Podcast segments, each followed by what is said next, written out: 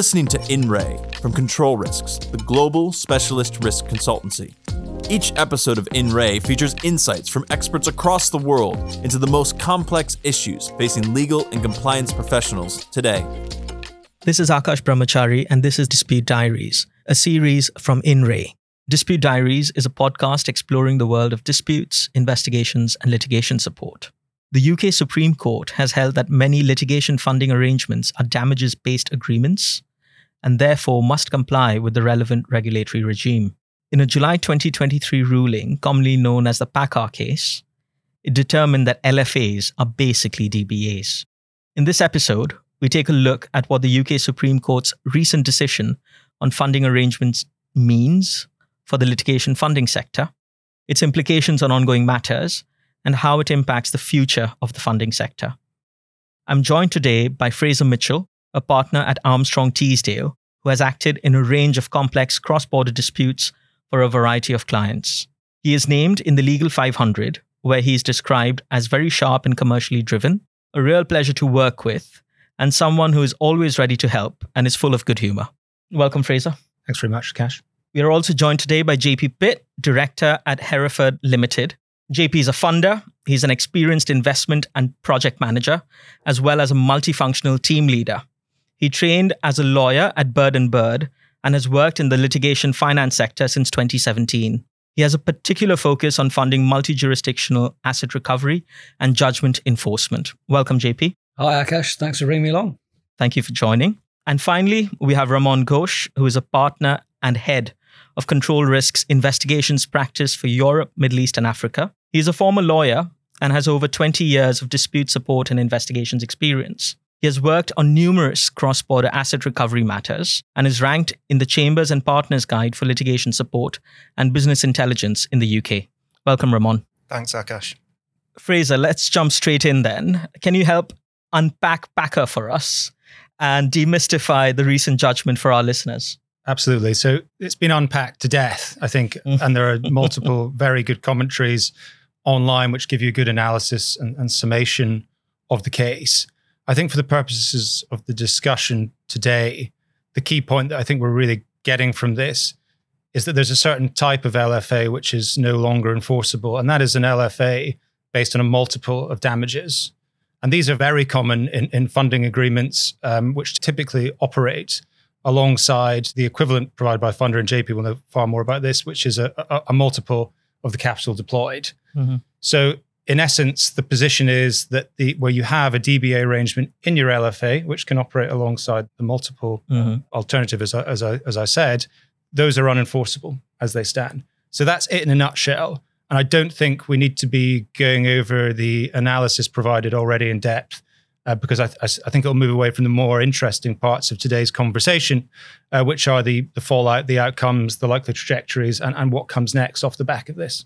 Well, I think I think one of the key points to make on that, actually, and, and Fraser, you're absolutely right. That uh, the key concern is where your entitlement as a funder, so your upside mm-hmm. after you get your capital back, is your percentage of the damages. That's mm-hmm. really where funders are now seen to be claims managers and that's where you trigger the DBA regulations. So that's what that's what we've fallen foul of, if you yeah. like. But I, and I agree with your point. There is a lot of very worthy analysis, a lot of thinking around it, but it's a bit like a snow globe. I mean, so someone's sort of shaken it and gone, yeah. right, okay. Um, and we're all waiting for the dust to settle or the snowflakes to settle, I guess. Yeah, um, quite. I, I, would also add that you know we've, we've used some pejorative terms to describe the nature of the decision. It's not a criticism of litigation funding as a concept, everyone in the legal profession continues to recognize the importance of what litigation funding provides, not least in access to justice, but also in the commerciality and viability of claims. It's a good thing litigation funding exists. It's just an interpretation of regulations which were always recognized as being somewhat ambiguous. There's a there's other cases that refer to the 2013 DBA regs as being not the draftsman's finest moment. So it's not as if this was unforeseen. Um, I think there's it's been a reckoning for a while. Well, I think you're right on that. Sorry, no, no, please. Kind of, kind of cross, but I, think I think broadly speaking, the, the funding world was anticipating a decision broadly similar to this.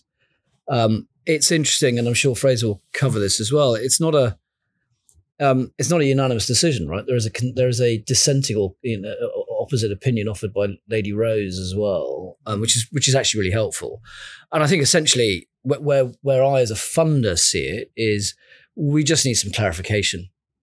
Um, and that sorry that sounds rather glib, but but actually um, I think it's a regulatory fix. And I think the Supreme Court has sensibly positioned itself. And I think that's very much clearly in their thinking on this decision. It's not that funding's wrong. Mm-hmm. I don't think it's any of that. I think it's more a case of we just need to tighten up the rules. You know, it's been operating under a lacuna for. Correct. I, I think that's right. I think it's a it's a it's a degree of short. It's the imposition of a degree of short term uncertainty to the position, but the project has to be for funders now to to to lobby and, and do whatever they can to get in place the longer term certainty by way of the legislation.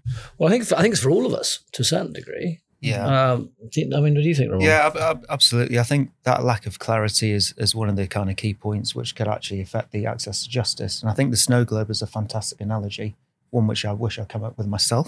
Um, I take full credit. Yeah, no, not often I get that accolade, Ron. Thank you. Um, and and look, I mean, I think that if this led to any dispute between a funder and a claimant, then that could be extremely disruptive to an asset recovery case. It could be fatal. And you know, one of the main themes, as you know, as an investigator, is looking at uh, monitoring any asset dissipation during the course of a, a matter. And if there's a gap in investigators or were brought in too late, then that really could be disruptive we talked um, earlier today about you know where you've got a respondent in a civil case. If that opened up a gap and there could be dissipation, then again, you know the assets have got away from you. Well, and that's vital. Yeah, it's that golden thread, right? You want continuity as much as possible. So that's something I look for as a funder with with those, particularly the the, the hard end sort of thing that that people like you work on.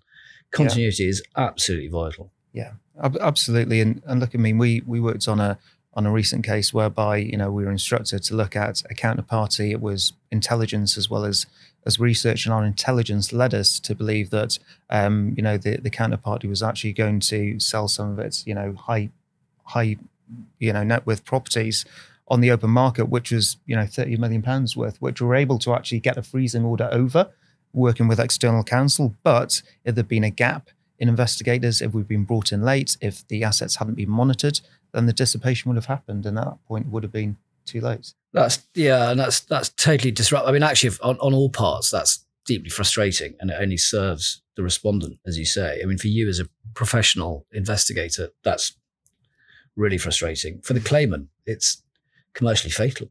Yeah, yeah, absolutely. I mean, there are there, there's a short term fix here, and Uh, everyone will be aware of it. Is and that is the severability of the unenforceable clauses in the agreement.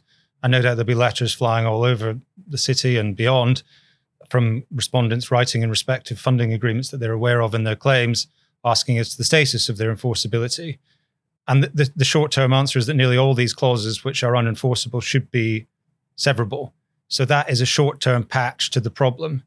The issue then becomes the viability of the funding itself, because if the DBA is deemed to be far more profitable as a metric or likely to be more profitable in respect of the, the, context of the funding agreement, and that no longer exists.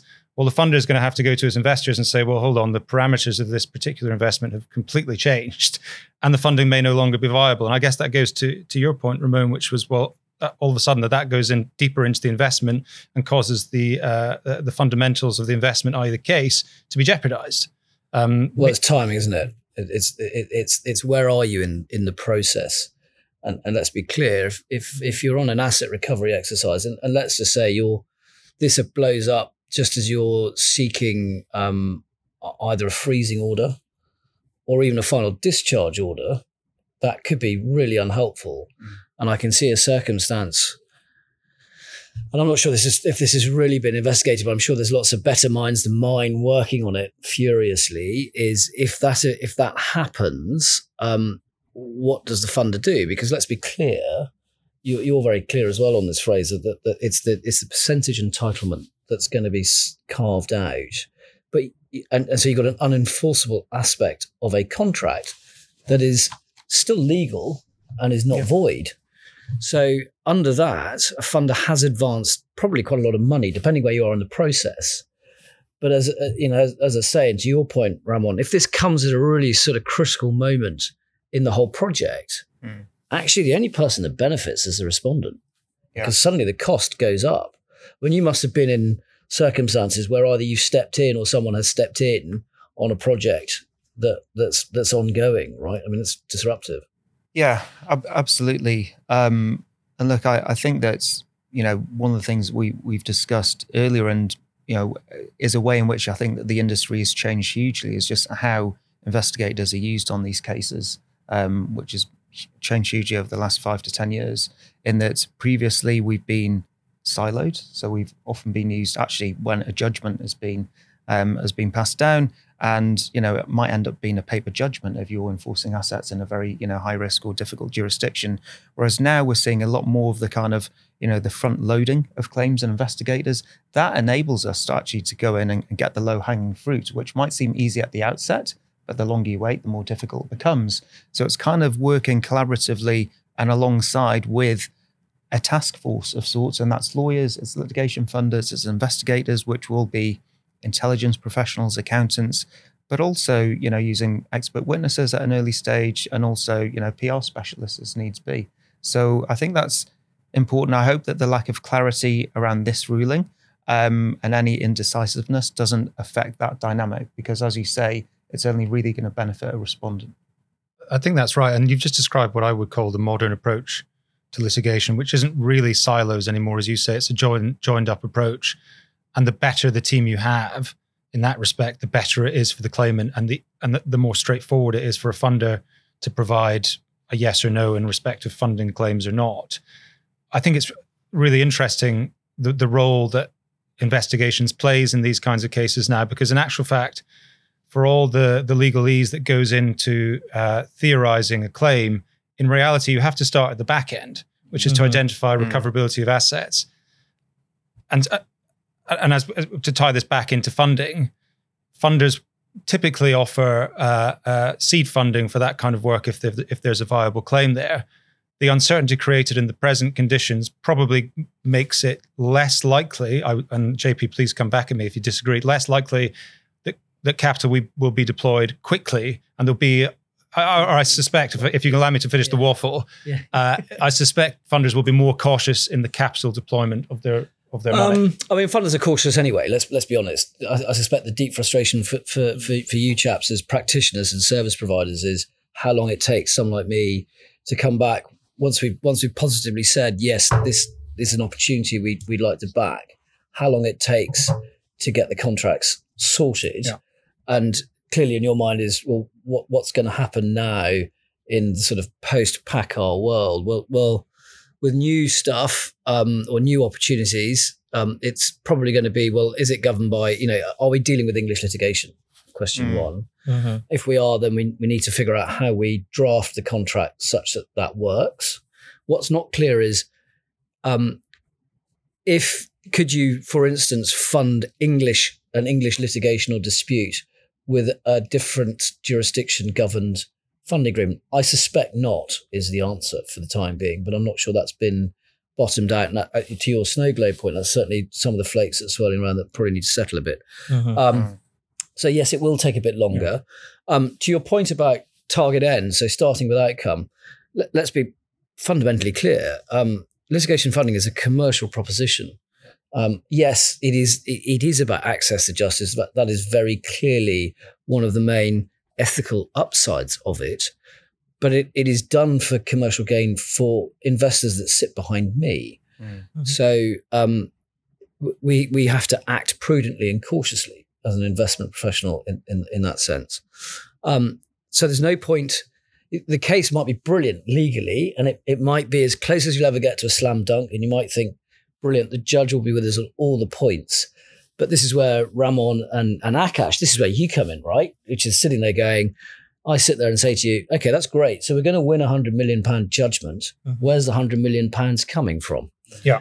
Yeah. Um, I, I, completely agree and with that's, that. that's that's the first question I always ask, if Yeah. I'm honest. and, and rightly so. And this this leads me into what is probably the more the most interesting point, which is the wider context of this, right?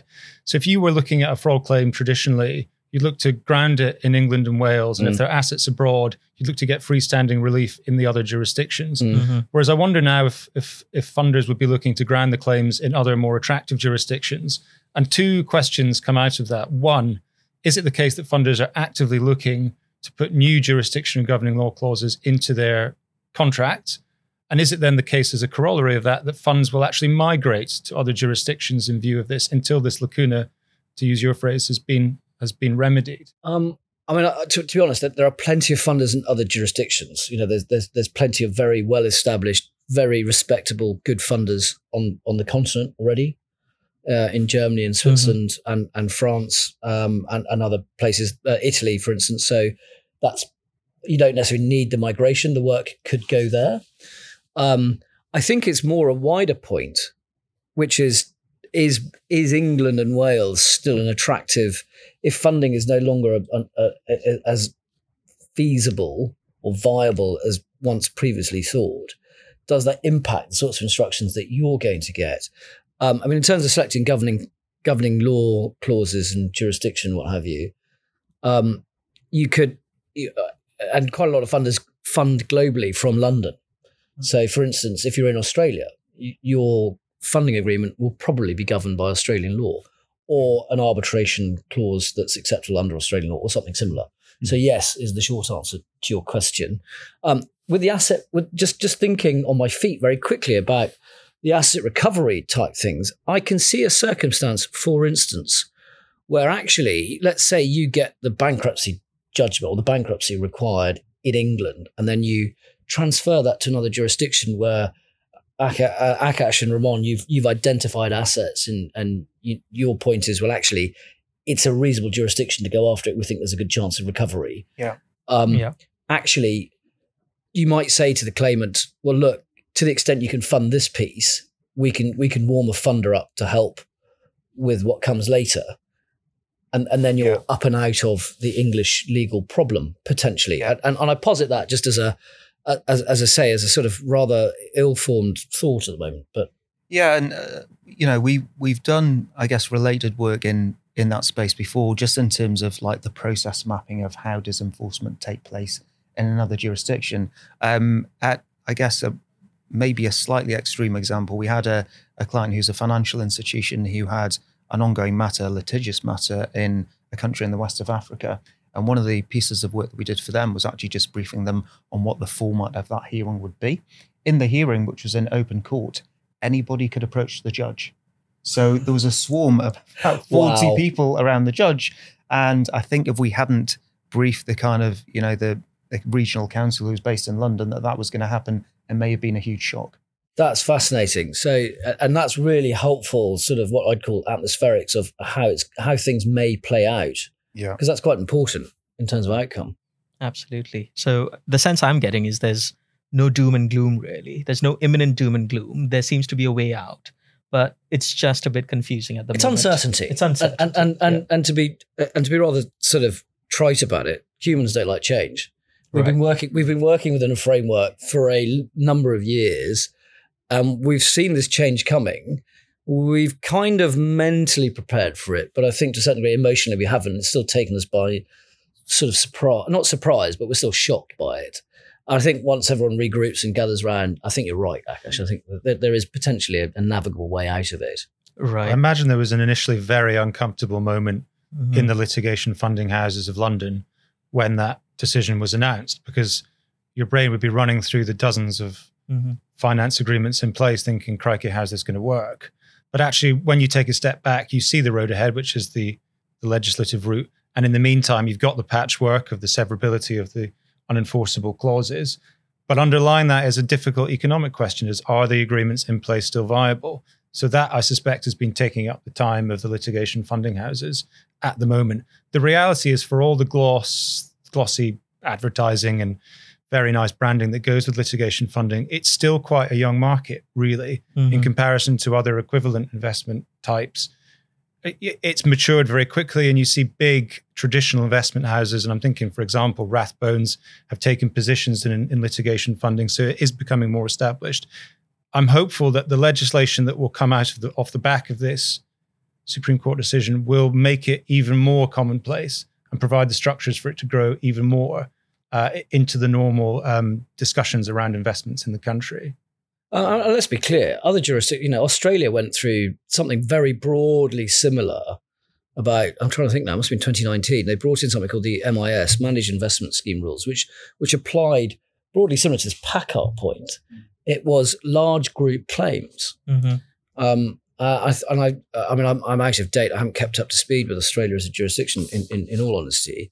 But I think, I think things have, I think those uh, MIS rules have been repealed, but it, it did for a time cause, and, and that that that genuinely happened much more quickly than this PACCAR decision Mm. happened. I think, um, but again, you know, the funding market dealt with it. It moved on. Funding is still very much alive and kicking in Australia, for example. Yeah. Do you, Mm. do you think, JP, that with the, you know, the, I guess a relative lack of certainty in the very short term, it's going to take um, it- a little bit longer to get funding in place on claims? And I'm asking generally, not in terms of when we're going to get paid. Yeah, I, that's a good point. Um, it's a very good point. Um, and everyone wants to know when they're getting paid. And and, and um, yeah, I, I- I mean, the funding funders. The main criticism of funders is we don't move quickly, but Mm. it's very difficult for us to move quickly. We have to be sure of what it is we're backing. And there are myriad reasons why. And and and the other thing I I would ask everyone to remember is when you give us a, a, a sort of lovely package of documents that you've spent months, you know, weeks if not months working on, um, and you sort of pull the trigger on it and go, great, you know, and, and I a week later you're going, JP, what do you think? I'm sitting there going, I've probably got five or six of those, maybe, all Mhm. coming in at the same Yeah. time if I'm really unlucky. Yeah. And so I've got to get through them. The, the way that I work personally and the way that the team at Hereford works, if I can make that plug, is we, we try and get to an early no. Yeah. Mm-hmm. Um, and we work on the basis that if we can get you a no within sort of two to three days of it's, it's just not going to work for us, and we will try and explain why, at least you've got some certainty. Um, obviously, when we like it and we're trying to work it through, that takes a bit longer. Yeah. And the key bit is we've got to do the due diligence because we've got to act, as I say, as, as I alluded earlier, as a prudent and cautious and sensible investment manager. Yeah. Um, and you wouldn't, you know, if, if you put the shoe on the other foot, if I was managing your money, you wouldn't want me just to go, yeah, I'll take a blind bet on that. It feels good.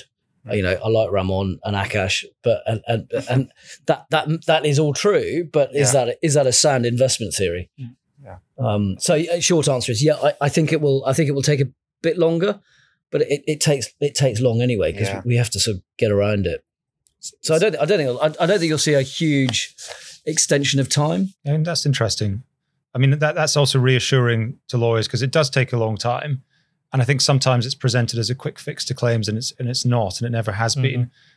I think the, the lesson from the, the ambiguity of the regs is that in a similar way, the legislation should take a while to do because there's no good having ambiguous legislation rushed into place. It would be better for them to spend a bit of time to get it right and work with industry experts like yourself, if I can, if I can call you that. Oh dear. just to get the I, I- I can imagine the funding market is going, there's no way that man is an expert, which I agree with. um, to, to get it right. And there was another point that actually just arose from your discussion, which I've experienced before, and it's that the solicitor who's introducing the case to the uh, to the funder can't fall into the role of broker as well. I think that's Mm. and that's a I, I've seen it a few times where lawyers become almost this middleman. For, as for the claimant and also the the, the funder, and that's a, I think that's a really difficult position. It's tricky. Um, and, and sorry, I'm, I'm going to cut across you, but um, from my side of it, and, and I agree with everything, it, it, it is tricky for you, Fraser, and, and, and for every lawyer to say, meet this funder, I've worked with them. What I would say to you is always have three to five in mind, um, run them past your client first and explain it. Mhm. Um, and your client, I'm sure, will ask you, whereas, well, you know, whom have you worked with? Whom do you like? Um, you advise them under that sort of client practitioner um, confidentiality and relationship. Um, and then it's up, up, it's then reliant on funder. And, and I, by the way, you know, chaps, Ram, Ramon and uh, Aakash, I would say the same to you. I mean, Mm. I, I have, I, I, I would perfectly welcome you come to me saying, look, we've got, we've got something live here. We, to your point, Ramon, we've put the task force together the Yeah. client is interested in seeking funding. What do you make of this? Yeah. Um, and most funders, you know, and I would go to you know the funders that you know, and there's plenty around Mm. um, to say, and you will find out very quickly. They'll either entertain and say, "Happy to take a look," or they'll say, "Why you bring this to me?" It, will it'll be almost binary like that, I should think. Yeah. But it, it, it's always worth. It is always worth bouncing it. I think, quite frankly. Understood. You went there, so I'll hold you to, to that, JP. Um, how has Hereford dealt with uh, the recent changes? Um, Um, and I how mean- does it compare to other funders that you know about?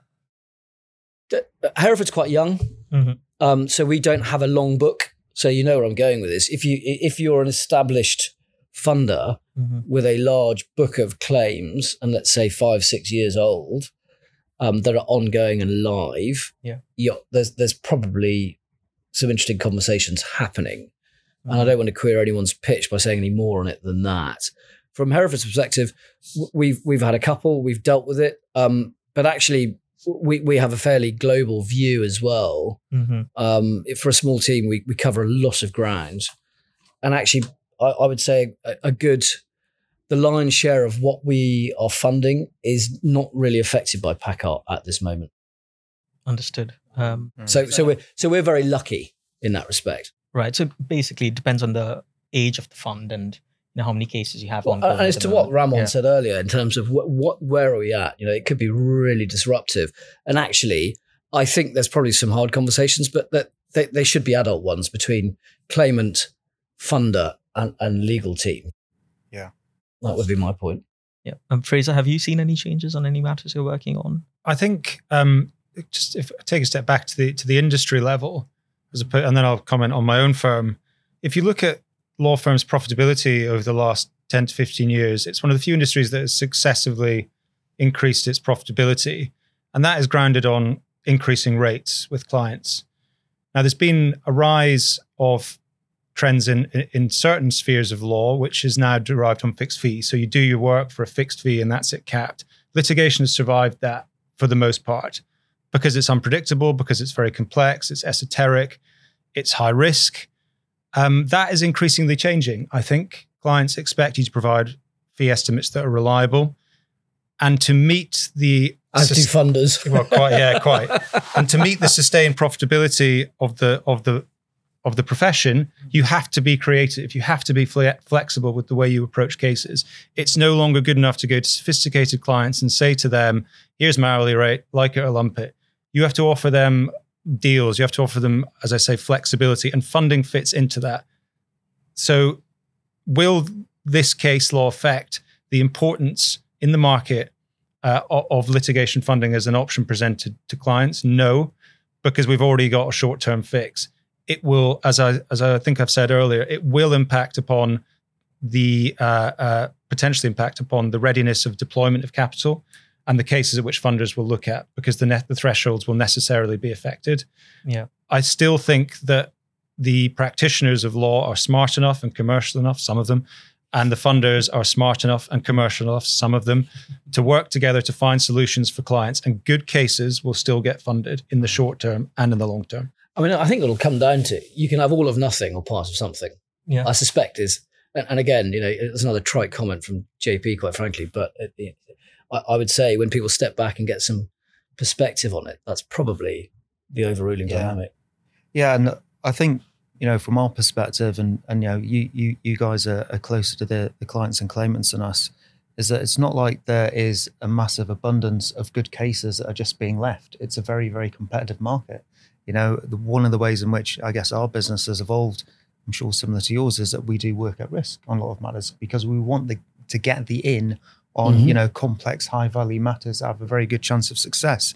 So you know, my view of the, the funding market is it remains entrepreneurial, remains nimble. Um, you know, I think in the disputes market is obviously, you know, rising at the moment in terms of, you know, what's happening against the economic background. I think from our perspective, we still need to showcase our value because there's, there's enough keyboard warriors out there, you know, getting the public record information, and that doesn't always get you to the end result. But um, yeah, I think that as I think as you said, Fraser, there's probably going to be a rebalancing of primary legislation here. So hopefully it's just a, a short period of uncertainty. Right. Thanks for that. Um, Ramon, I actually wanted to hold you to um, a previous point you made, which is about the impact on investigations. Um, when we'd previously discussed this, you'd mentioned that you know there needs to be a task force, which you touched upon today as well. Um, but have you seen any recent instances um, about how we've run investigations for funders that has materially changed since the judgment or not? this is a bit where I don't have an answer. um, well, I, I mean, I'll, I'll, I'll help you out, Ramon. You, you owe me a beer at this point. well, I'll give you one. Um, and a snow globe. but, uh, Snow globe, yeah. I don't. I, I'm not. I'm not sure. I'm not sure it will really im- impact your end of the telescope. Your your your involvement in it. Mhm. Um, I think really it'll just come down to contracts, and Yeah. and and really it's a case of it will look expensive Mhm. in terms of multiples. Um, I mean, the, the other point is having a multiple only. Um, really, if things don't, if you don't achieve the quant, particularly in asset recovery, let's say you're owed, uh, you're, you're chasing down a hundred million pound judgment, and you get to the point where actually you've got fifty million Mm. I- firmly identified. Yeah. And let's be honest, the longer you go, the more expensive it is. So getting that last 50 million, it may the juice may not be worth the squeeze. So at that point, you're looking going, right, okay, so we've we've got 50 million. We've taken five from funder. The terms are return of capital plus three times capital. So you're already into 20 million. So on the recovery of 50, claimant's getting 30. Yeah. Right? Yeah. And the waterfall will generally work that funder gets the first bite of the cherry. Mhm. So if that that's it's it's the claimant end, and then the claimant might say, "Well, hang on a minute, how do we find the other 50? Well, if you take more money from funder, it's going to be more expensive. Yeah. So Yeah. you know it, that there is that sort of that's why I say uh, you can have all of nothing or part of something. Um, would would be my point, but uh, I mean I, I- I'm not sure that's directly on point of the question you asked, but it, it, I think it's there or thereabouts. Yeah, I think says where I was going was, um, you know, if you if you think of getting a new funder into the mix, then how does it Oh heavens! Uh, getting a new funder into the mix. yeah, Whoa, to fund, um, fund the residual? That's claim? tricky. Yeah. That's tricky on a number of levels because um, old funder rightly will take the view, well, you know, without us, you wouldn't have got to this point. Mhm.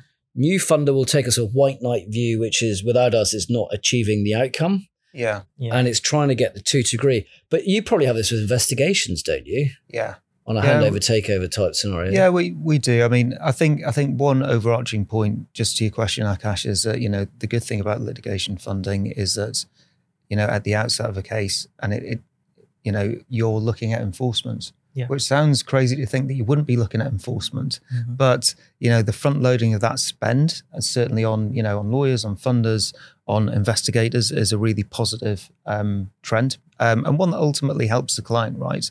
Um, and I think that you know a lot of work, a lot of work, certainly in the investigation space, can traditionally be looked at as an as a discretionary spend and a good to have, but not a must have, which I Yeah. think is incorrect and wrong. Um, but yeah, I think that's been a very positive development. Well, and- and to your point about the, the ongoing involvement, your task forcing, Mm. if you haven't, if you're not monitoring, if you're not monitoring even at a desktop levels, your keyboard warrior, Mm. and let's say your Mm. your your respondent in civil proceedings is a well capitalized um, corporation, Yeah, you would be mad not to be monitoring how that organization performs. Yeah. Because that's got to be part of your investment decision, you know. uh, uh, And and so when you extrapolate that into an asset recovery against a, a, a, an individual whom everyone believes is worth Mhm. lots, you've actually got to. So it's a, it's a civil fraud, right? Question one: um, Where's the money? Uh, And and then the question for that is, well, what, why are we looking for the money? Well, we're trying to establish whether the respondent can pay Mm. and whether they will pay. Well, it's reasonable to suppose with a fraudster, they're never they've got no intention of paying.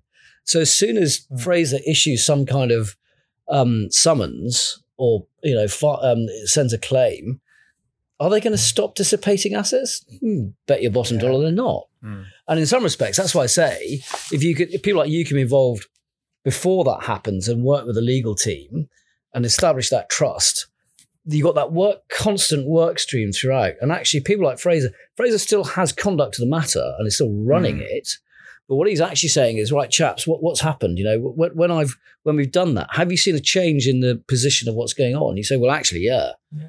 We've identified a new car, we've identified a new house. We, we didn't Mhm. know that they had a presence in um, Switzerland. We saw them fly to Switzerland, drive to Liechtenstein. Okay, well, that's worth investigating. What can we Yeah. find there? Yeah.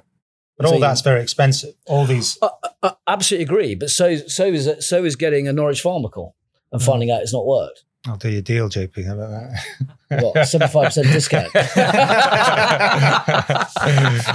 So that's a good point actually, because the case Ramon was talking about, where we found him found the subject dissipating 30 million Mm, in real estate assets.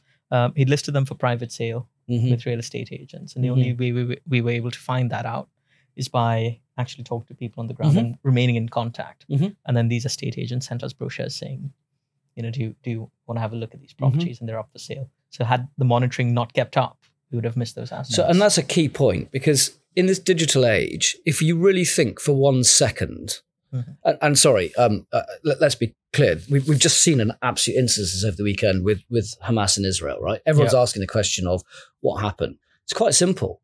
Hamas have been running human hu- human networks for a long, long time, and there's a Mhm. way to get around technical surveillance. It's, re- it- it's not that it's not that difficult. So, and that's the worst case. But to take your point, and, and then trying to follow these guys and get into it, it is absolutely there is always a value so long as you can adduce, you can gain intelligence that Fraser can adduce as evidence, and in no way unpicks what you're doing. There is absolute value still in human intelligence. I would say.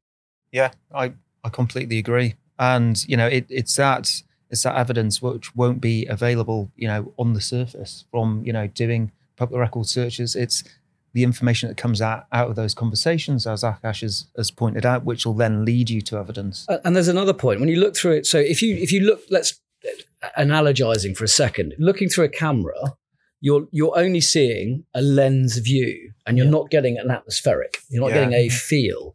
Whereas using the Mark One eyeball on the ground, you can literally say, "Hang on." That doesn't feel right. There's either the presence of something abnormal or the absence of something you would normally expect Mhm. and and that is you know you might and, and it could be anything Yeah. you know it could be a number of things you might say well hang on there's no for sale sign outside it might be well hang on i've just seen just seen the daughter of the subject go into the estate agent what's she doing there? oh she works there Mm. oh that's interesting you know Yeah. all that kind of stuff starts building a picture Yeah, and uh, you know, getting around the atmospherics, getting the cultural nuance as well, depending on where you know the respondent might be domiciled, who the family members are, nominees, what the kind of shareholding structure is. That all really feeds into what you know you want to build a color picture ultimately. what do you make of that fraser I mean, is the answer not for control risks to merge with Hereford and provide the ultimate funding and surveillance? Um, I don't know who's, go- who's going to buy who. well, yeah. I think I think I'm far too junior to be involved in any of those sorts of conversations. But I mean, is, there, is that frankly. not a serious point that if, if, if we've all agreed that funding is, is you start at the back end, you identify the assets, there has to be a much, I, I hope there should, there should be, it has to be a much closer relationship between funders and investigations um, because they are, they are symbiotic in a sense I, I think on certain types of claims. And I think that's Yeah. happening. I mean, you know, Yeah, I think we're we're being used in a more symbiotic manner. And in the last few years, I've noticed funders take more of an interest in hiring investigators early. On to Ramon's point, which is, you know, the, I think the sector's maturing. People see the value in using investigators early and through the life cycle of the project. mhm. Um, I don't know about a merger yet, but it, seems, it, it certainly seems to be happening. You know, the the use of investigators early on. We're, we're, I, I think these offices, uh, there's a cultural difference between the two. Just looking at the offices, The This- these are very yeah. modern, and, and Hereford is quite traditional. You That's do- say. You look like you work in a museum when I see them. well, that's probably more reflective of me than the workplace, quite frankly. Um, but there we go. uh, coming back to you know the PACCAR and um, you know where litigation funding is headed. Um, so we have a snow globe which has been shaken. Snowflakes are falling. We can see some settle, some heading towards an area where we think they're going to settle. But I want to ask you two uh, two questions, JP. Mm. Firstly, do you see any impact on arbitration funding? And secondly, does this open up the world of offshore claims? Um, let's deal with offshore claims firstly. Oh, there's always been offshore claims. Yeah. Um, I think, would we see what might have been an English dispute becoming an offshore dispute? that will depend on the facts and, and of each case and whether that's possible. hmm So, um, and I'm I haven't really dealt with ones where there's a 50-50 call as whether we go whether a claim is raised in England or whether it's raised in an offshore jurisdiction. So, so it, it would be very fact specific. Coming to your first point, remind me what it is again. Sorry, I was so busy deep thinking about that one. Any arb- impact Arbitration. on arbit- ar- arbitration I don't think so, Fraser. What's your sense? You're, I mean, you deal quite a lot. You've dealt with a lot more arbitration than I ever will. Yeah, suspect. so I think the position has been that the arbitration centres will enforce third party um, litigation funding. Um, that if that litigation funding agreement is governed by English law and the seat of the arbitration is England, then it will be impacted by this case. It it will. So then the follow on question is, well, why not use other centres, Exactly. other jurisdictions, um, more attractive in the short term until this lacuna is addressed? Yeah, that is that is a, a a real thing, um, and and needs to be quite carefully thought through by parties entering into Because contracts. of course, there's places like. Singapore, aren't they? So, Very attractive very places. active, yeah. Yep. active. And, and you were you in Istanbul for the Turkish arbitration week? I certainly was. So Yes. that must be growing as a seat of arbitration as well. It is there. Um, I think my takeaway was there are many large Turkish companies Right. which are now trying to um, use Istanbul as an arbitration center for their disputes, Mhm. and they have contracts all over the world, Mhm. um, Mm. and they've entered uh, many emerging markets because they're cost competitive compared to Western companies, infrastructure companies mainly, and um, they've had issues. And instead of um, trying to arbitrate in the West, Mm. um, they're being drawn increasingly towards Istanbul. How successful it is, I don't know yet. Yeah. But there- Time will tell. time will tell. But regional centers do seem to be coming up and seem to be favored by um, countries which have recently started expanding um, to new jurisdictions. Well, of course, if you're a Turkish company, I would think culturally you'd rather you'd rather have your exactly. dispute arbitrated in on home turf. Yeah. Yeah. I should think. Yeah, yeah, they're dealing with a lot of claims uh, arising from North Africa, Right. Libya, um, the Middle East as well, Mm-hmm. uh, and Africa, where large infrastructure companies Mm. um, have gotten into trouble with um, you know, non-payment of, of their dues. Are they are they applying English law in these arbitrations, or is it Turkish law, or is it? Depending on the governing. Well, quite yeah, but it would be interesting to see them applying English law in Turkey in a Turkish arbitration centre. Mhm. I still think that English law remains attractive Yeah. as a governing law clause because of its certainty and because of its precision. Mhm. Um, and it has to be the job of all of us in this room to sell that to the world uh, because it remains a, a very a fundamental export of this country is its professional services and in particular its legal services. So if we depart from that and surrender it to places like Istanbul, then we give away a really important pillar of the uh, our, our economic purpose. And we all sitting in this room and beyond behind us rely on that. So we Yes. should take a keen interest on those developments. Well, and I think that's why I think that's why we're all quietly confident there will be a regulatory amendment Mhm. to address the issues raised by PACCAR.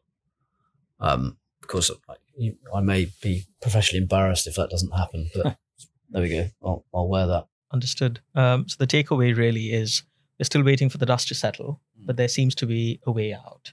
If you take a step back and just look at the overall picture, as Fraser said. Um, is there anything else I should have asked you, but I haven't? Um, Fraser, why don't you go first? I think we covered a lot of the ground, but I would like to reiterate that again that the and you've kind of touched on it, but I will emphasize it that there's nothing in this judgment that says funding is wrong. Everyone agrees that it is a good thing and the market will continue and survive and hopefully thrive. So in in and the agreements in place are enforceable so far as they comply with the regs. If they don't, severability. You can take practical steps. But if you are involved in litigation funding and you as a, as a solicitor or a funder, you'll probably want to take action pretty quickly to get that all important C word certainty into your cases. Understood. Thanks, Fraser. JP? Um, no, I think Fraser's covered it all. Quite frankly, well done, Fraser. very kind. the, um, the uh, I mean, it's, it's a wait and see. It's change, uh, I, I, and actually, I, the only thing I would add to what Fraser said, you know, Fraser earlier said, you know, it, funding is comparatively still quite a, a, a sort of young sector. Yeah. and I think we can see this PACCAR aspect or dynamic as part of that maturing process. Um, so I, I hope I'm proven right on that, but Just another step in the journey. yeah, I think so. I think so. Thanks. Ramon? Yeah, I was going to say that it's another point in, in evolution for the litigation funding industry. And I think it's a positive dialogue to have. It's going to enable you know, parties to protect their interests. And ultimately, as we've discussed, I think there'll be a, a redress of the balance via, you know, a regulatory amendment or, or primary legislation. All right. Thank you, everyone. Um, thanks for sharing your thoughts. And I hope that our listeners have found this useful. Thank you. Thanks, Aakash. Thank you.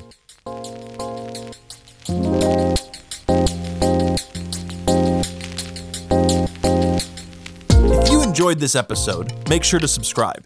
And be sure to check out our other podcasts as well, such as Decrypt, the podcast making sense of the cyber and technology issues impacting business. For all our analysis and information about services we offer to organizations worldwide, visit controlrisks.com.